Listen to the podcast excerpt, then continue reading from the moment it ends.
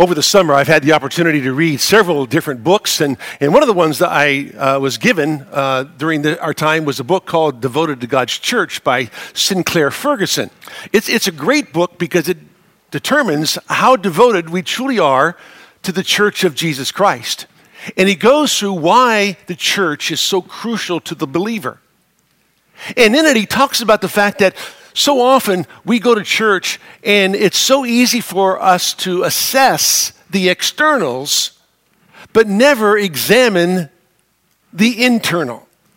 In other words, we go to church and we, we look at what's happening around us. We look at the aesthetics. We look at the songs. We look at the music. We look at the people. We look at the sermon. We l- judge the, the uh, eloquence of the sermon. We pass all kinds of judgment on the externals without ever examining what's on the inside. And everything about the church is what takes place on the inside of an individual the heart and soul of a man. And so many times we don't come prepared to worship, somehow thinking that what happens in the service will some way prepare us to worship. But if you haven't been prepared before you arrived, you certainly won't be prepared while you're here. And that requires examination. It requires an external look at what's happening on the inside of me. It's one of the disciplines of the Christian life. It's not easy to assess because our heart's deceitful. It's desperately wicked. We can't even know our own hearts. And yet we are to line our lives up with the truth of God's holy word. We measure our lives by the message of, of the text. What does God say about our lives? And so, before we embark on Hebrews 11, verse number 1, knowing that without faith, verse 6, it's impossible to please God, we started by looking at self examination as one of the great disciplines of our life. It talks about the reality of our faith. Do we really truly believe in what God has said? If we're going to examine Hebrews 11 and go into the great hall of faith, examine the reality of our own faith. Do I, like Abel, like Noah, like Abraham, like Sarah, am I the one who lives by faith and not by sight? So we said, if you're going to examine your life, examine the reality of your faith. And then examine the destiny of your soul. Do you know for certain that if you were to die today, you would spend eternity with the living God? So important. The Bible always calls us to re examine our lives. Do we know for certain that we will wake up in eternity when we pass from this life into the next? That is, eternity in the presence of the living God, absent from the body, present with the Lord. So, if we're going to accurately assess and expand examination beyond the reality of our faith, beyond the destiny of our soul, what about the authenticity of our heart? Is it sincere? Is it genuine? Is it arrogant? Is it prideful? Is it humble? Is it truly seeking the Lord God? How about this? Examining the purity of our minds, as we talked about last week. Is my mind pure? Is it holy? Am I seeking to be as holy as God Himself is holy? Is there a cleansing of the mind that my heart would be true and pure before the Lord? That I would know the destiny of my soul because I walk by faith and not by sight. Expanding examination is crucial because we passed it off as if, as if it doesn't really make a difference, but it does. That's why it's called one of the key disciplines of the Christian life. We must learn to discipline our lives. And, and, nobody necessarily likes discipline, but it's part of who we are and what we do. So let me move on to you to, to point number five, and that is we need to examine the integrity of our life. The integrity of our life. It kind of sums up the authenticity of my heart, the purity of my mind. It sums up the reality of my faith and the destiny of my soul under the integrity of my life. The Bible says in, in Psalm, Psalm 12, verse number 1 Help, Lord, For the godly man ceases to be, for the faithful disappear from among the sons of men. Where is the godly man? Where is that individual? Why have they disappeared? Where have they gone? The Bible tells us in Psalm 15 these words O Lord, who may abide in your tent? Who may dwell in your holy hill? He walks with integrity and works righteousness and speaks truth in his heart. Who is able to abide in the presence of God, his temple, his holy hill? The person who, within his heart, is complete and whole. That's what integrity means, right? It means completeness, it means wholeness. That means everything about life matches everything about my lips. Life and lip are equivalent. There is no disparity between the two. They're the same. There is a comprehension of life because integrity is all encompassing. It encompasses heart, soul, mind. It encompasses everything about my life. It's all the same. It speaks the same thing looks the same way.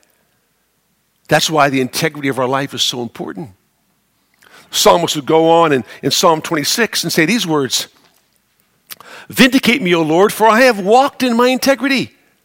And I have trusted in the Lord without wavering. Examine me, O Lord, and try me. Test my mind and my heart. For your loving kindness is before my eyes, and I have walked in your truth. I do not sit with the deceitful men, nor will I go with pretenders. I hate the assembly of evildoers, and I will not sit with the wicked. He goes on to say in verse number 11, I shall walk in my integrity. How do you do that? How do you do that? If I'm going to examine my life, and I examine the integrity of my life, and the psalmist says, Vindicate me, Lord, for I have walked in my integrity. I have walked in truth. I've made a commitment to walk in my integrity. In other words, I've made a commitment to be whole, to be complete, to everything echo the same thing, live the same way, so that I'm an honest, truthful, trustworthy person. How do I do that? It marvels me when I study the book of Daniel because Daniel was a man of supreme integrity. And that's why God used him the way he did in the life of Nebuchadnezzar, because Nebuchadnezzar was surrounded by people who were lacking integrity. He was surrounded by liars, people who were untruthful. And, and Daniel rose to a place of prominence in the political realm of Babylon. Can you think of anybody in the political realm today who walks with integrity? Whose life has no no blot against it. Like if they sought to find something out about you or something within you, they could find nothing, so they have to bring something against you because of your God. That's the way it was with Daniel. They couldn't find anything in him or about him. And for years, for 70 plus years, this is how he lived his life. He rose to great prominence under two world powers. An amazing man. He walked in his integrity. How do you do that? Let me give you some principles, okay? All right? Here's principle number one install, install Christ as your chief priority. Install Christ as your chief priority. So important. I was sharing these principles with our leadership team back in July because I told them that we, we must walk in integrity. So we must install Christ as the chief priority of our lives. Listen, there's always something that takes priority in your life and mine, right? Always something. The question comes the man who walks in integrity has Christ as his chief priority. In other words, everything else is secondary to the Christ. So it was Daniel. Everything was secondary to the God of Israel. But everyone, everyone in the room has something that takes preeminence and prominence in our lives. A lot of the times it's us, right? We're like Diotrephes in 3 John 9. We seek the preeminence. And Diotrephes was that kind of person. It was all about himself. But Daniel sought the preeminence of his king. He installed Christ as the chief priority. And you have to do that because every day there's this battle going on on who I will serve me, my will, or God, his will. To walk in integrity, you must install Christ as the chief priority. Now, how do you do that? I'm going to tell you one thing. All you got to do is one thing. That's it.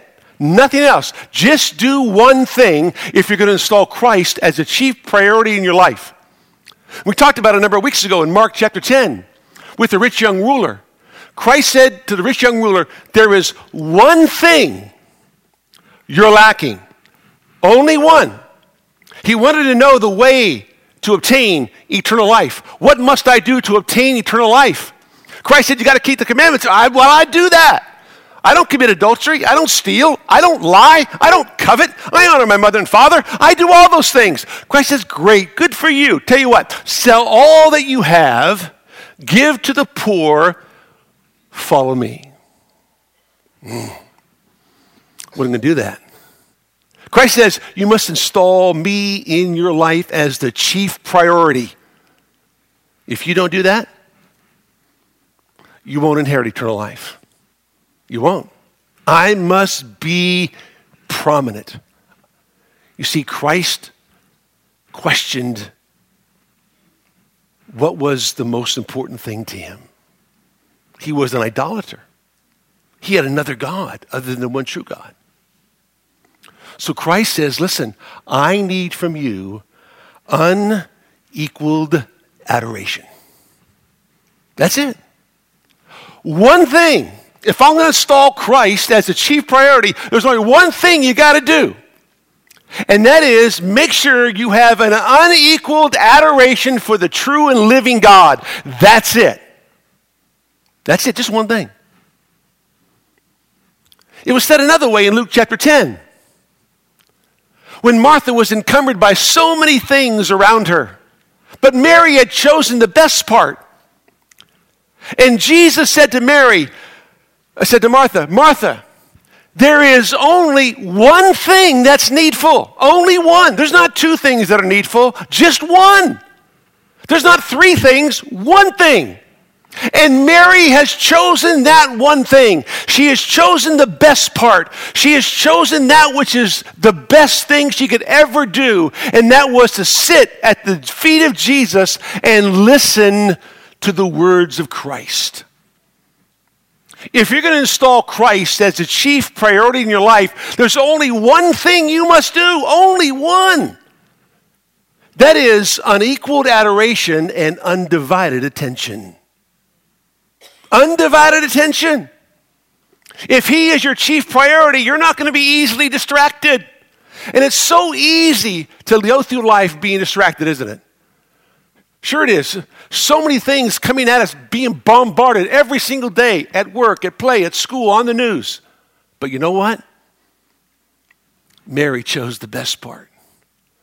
Martha was so encumbered with the work of the ministry, she forgot the one you're to worship in ministry, and that was the Christ. If you're going to install Christ as the chief priority, there's only one thing you got to do only one, not two, not three, not four, not five, not ten. One thing. Said this way in John 9. By the man born blind, right? And Christ healed the man. He said, Go down and wash in the pool of Siloam. He went down and washed and he could see. The man could see. And they said, Who did this? I don't know. But one thing, only one, I know. Only one thing I know. Once I was blind, but now I see. Only one. Because he understood that the only one thing you need is an undeniable affirmation of the Lord. An undeniable affirmation, an undivided attention, an unequaled adoration. There's only one thing you need because there's only one thing the rich young ruler lacked. There was only one thing that was needful.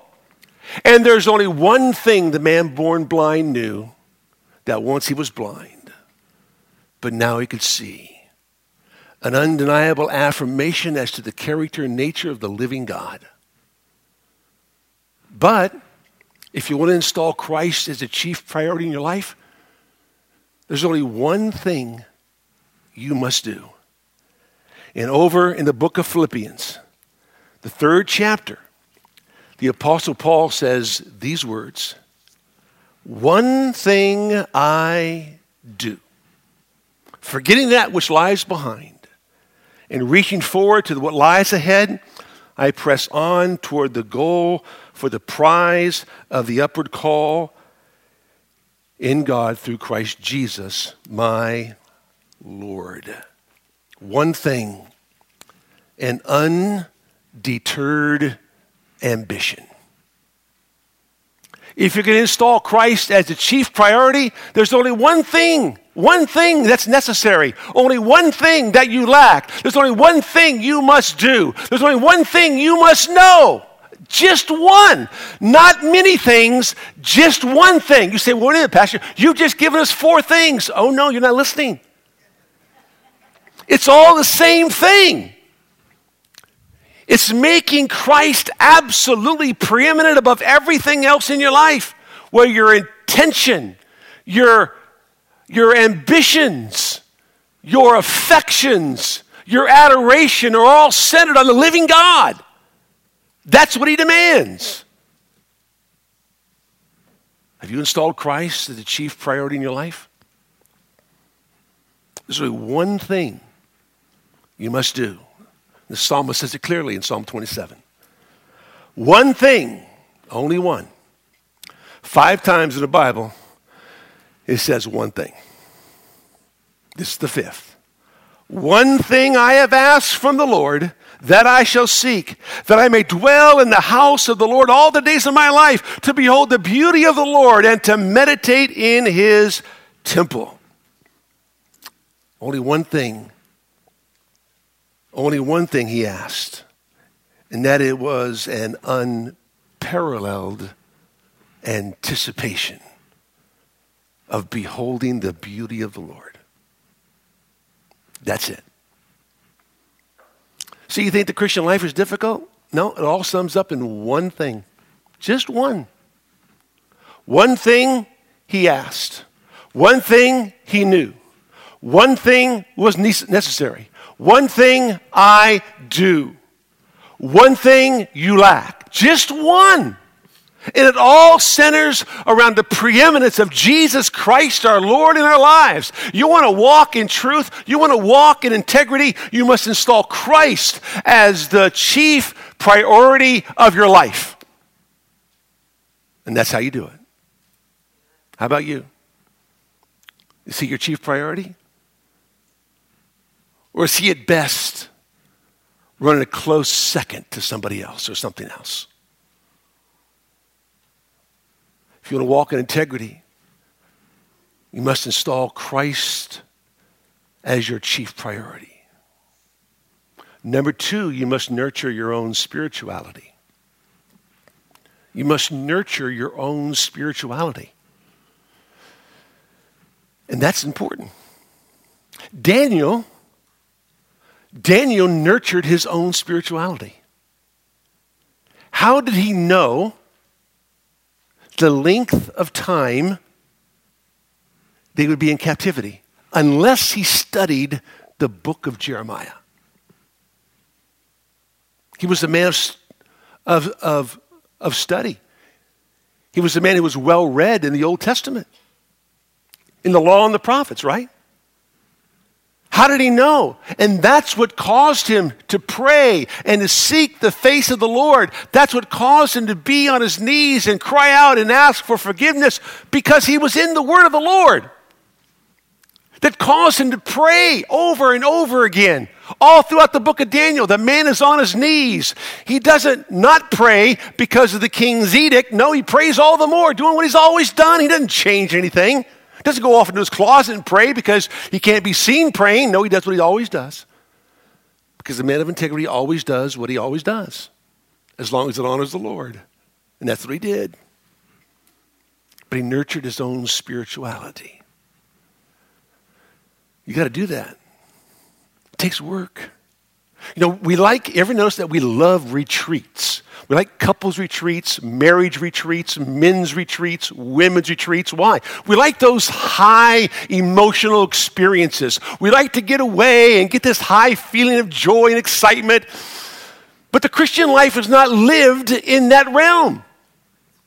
It's lived in the daily grind of every single day. And you have to find joy in the grind of every single day. Going on retreats is fine, it's okay.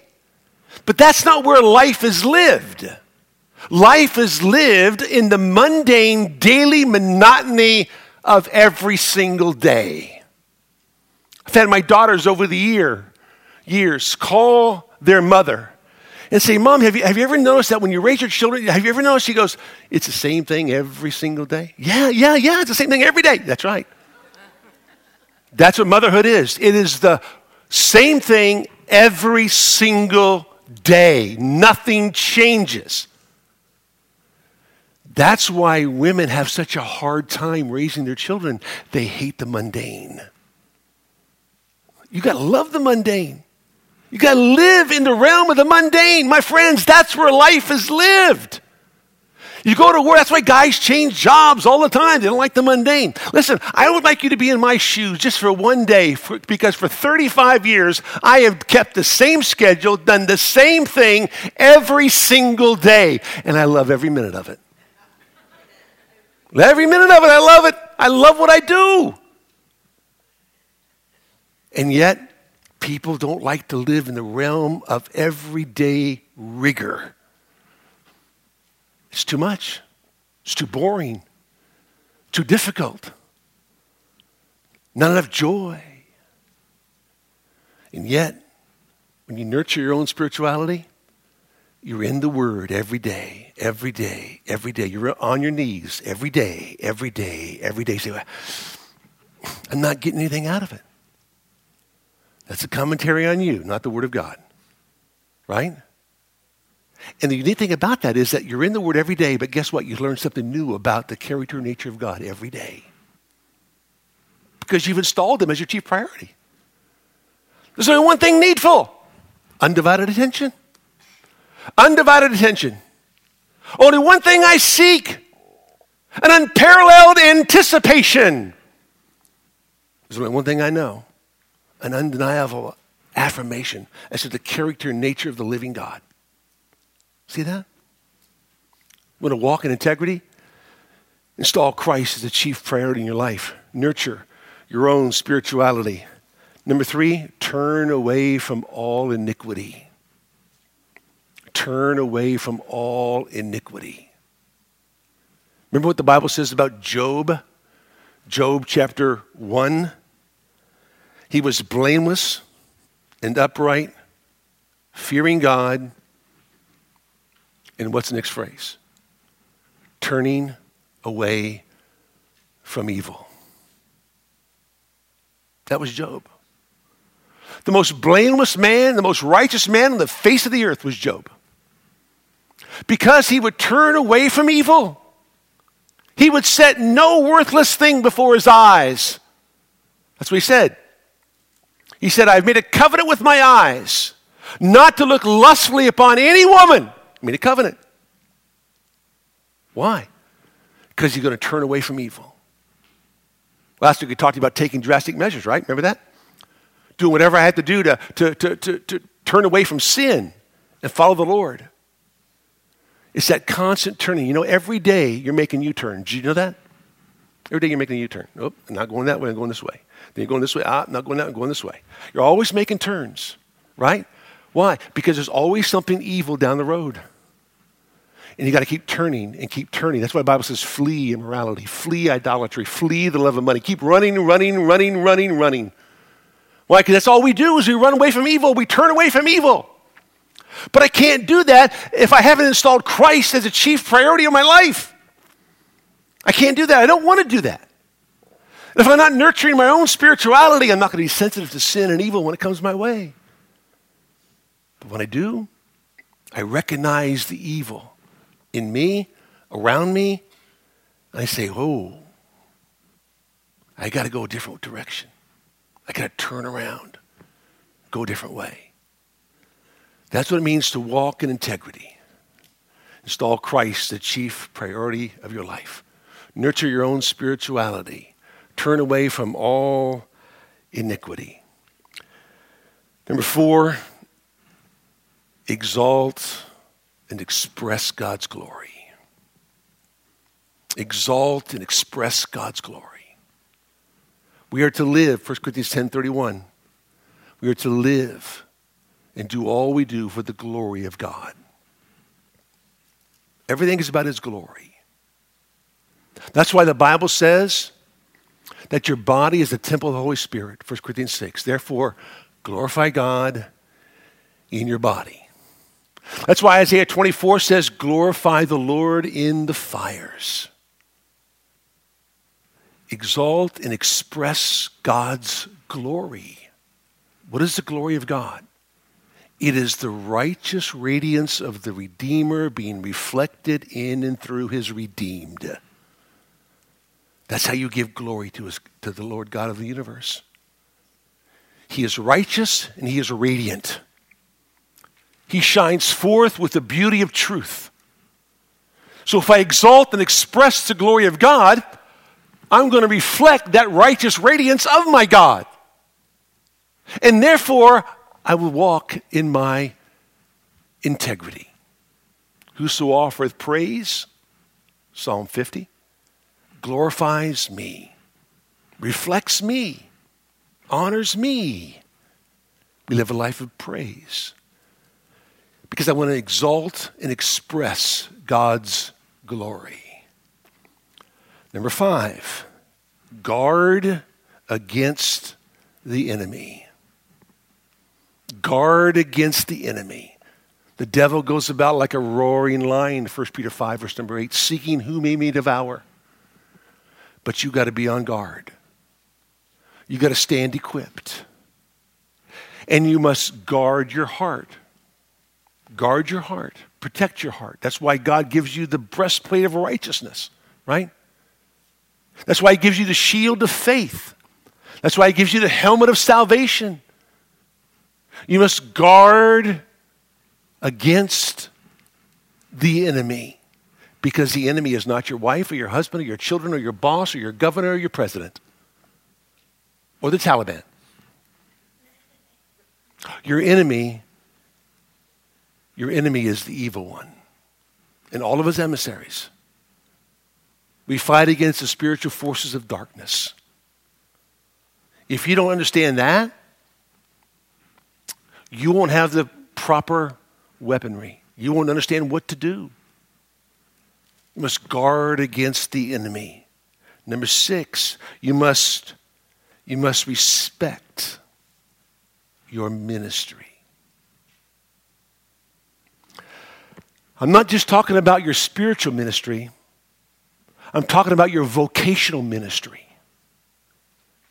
Do you respect your ministry enough to live for the glory of God.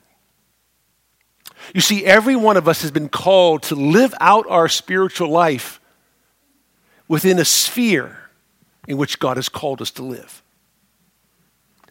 And none of us have been called to that same sphere of influence. All of us to a different sphere. Some in the realm of a political f- sphere, some in the realm of an educational sphere, some in a medical sphere. But all of us have been called by God to be used by God.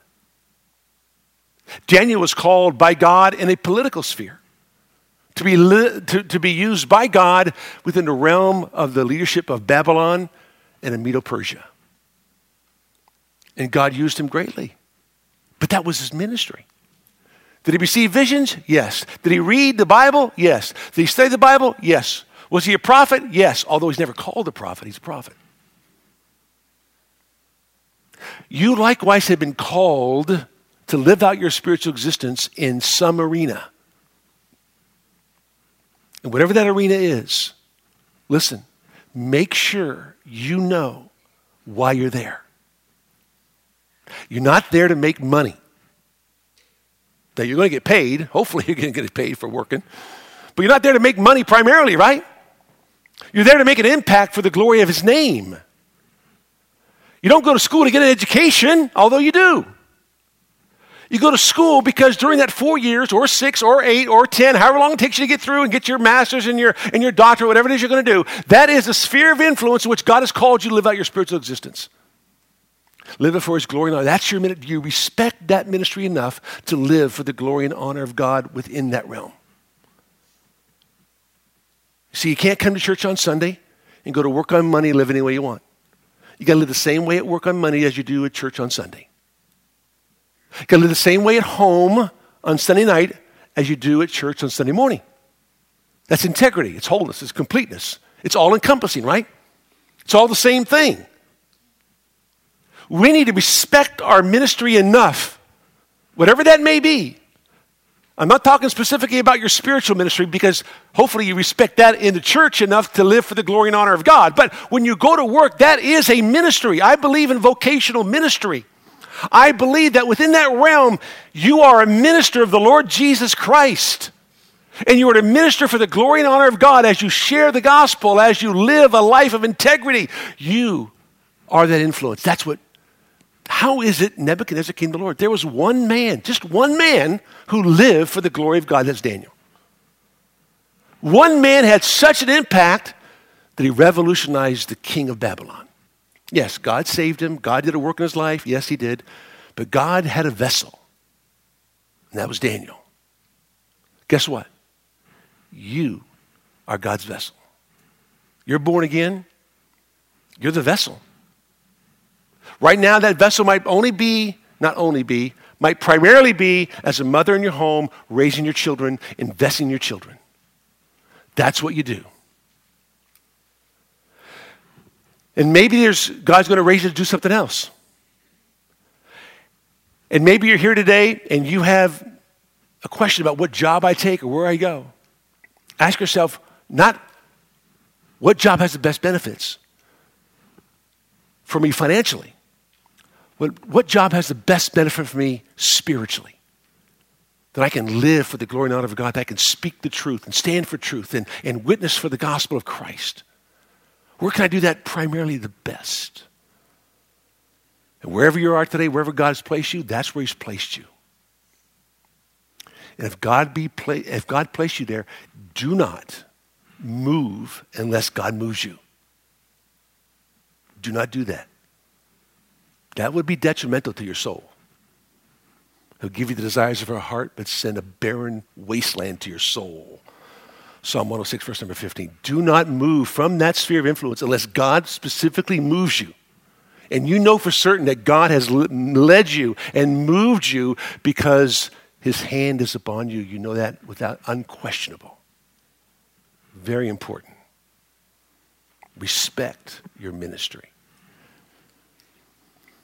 Identify with the godly. Identify with the godly, not the ungodly. Psalm 1, you know the, the psalm.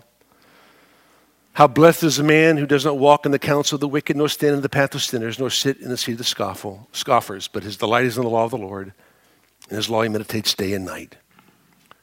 Be careful who you stroll with, be careful who you stand with, and be careful who you sit with. Sit with the godly told you last week that he who is a companion of fools suffers much, much harm. Proverbs 22 24 says, Do not associate with a man given to anger, or go with a hot tempered man, or you will learn his ways and find a snare for yourself.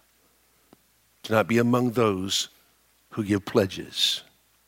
How about this? Proverbs 24, verse number 21. My son, fear the Lord and the king.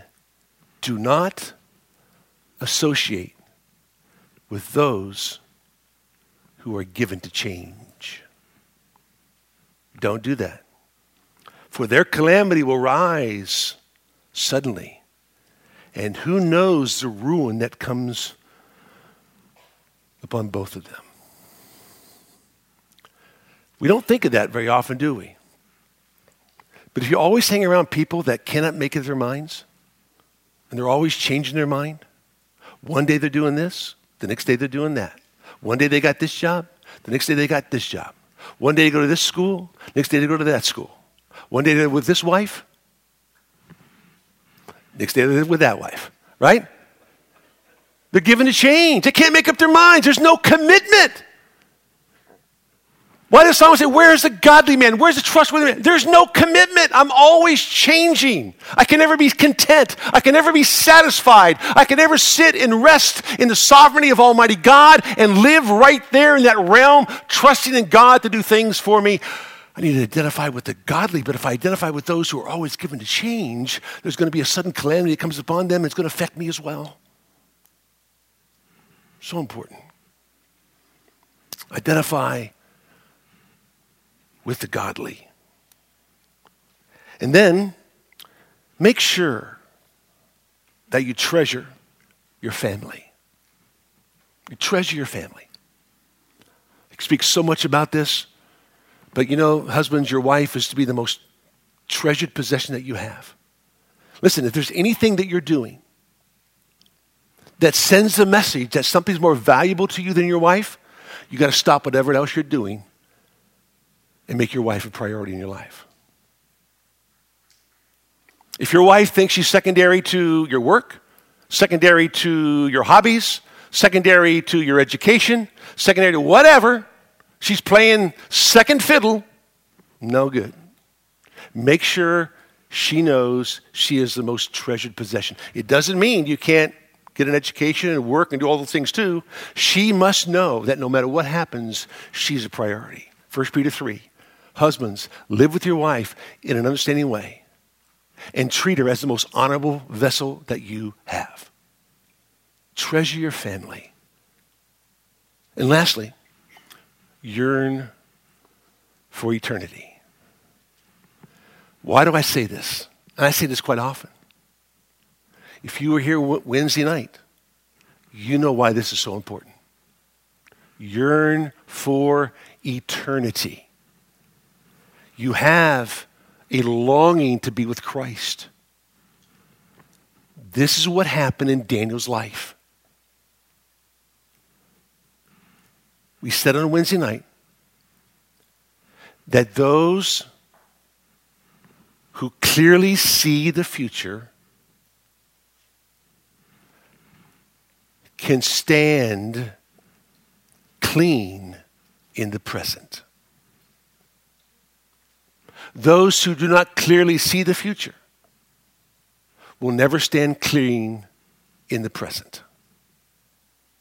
How is it Daniel, for over 70 years, lived a clean life? How did he do that? Amidst all the pagan idolatry around him,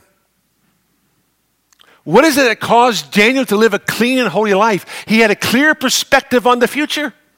He knew where the world was going. He knew what was going to happen. God had given him that vision. He wrote it down. He's given it to us. That's why John says, He who has this hope in him purifies himself even as he himself is pure. There's something about eternity, there's something about the future that cleanses me today. And those who do not clearly see the future are bound to live an unclean life today. If you're unclear about the future, you're going to be unclean today. If you're clear about the future, you'll be clean today. Yearn for eternity. Look toward the future. Anticipate Christ's coming. Know what's all going on around the, and, and, and, and encompassing the return of Jesus Christ our Lord. That's why prophecy is so prevalent in the pages of Scripture. It's everywhere. Why? We told you on Wednesday night. Peter said it in 2 Peter chapter 3. What did he say? Knowing that all these things are going to happen. What things? The day of the Lord. The elements are going to burn with fervent heat. There's going to be a new heaven and a new earth. What manner of man ought you to be? What kind of person should you be? A holy, godly person. Because you know these things and they've been given to you, the result is live a holy life. You want to walk in integrity? I just spelled it out for you. Literally, I spelled it out for you. Did you get that?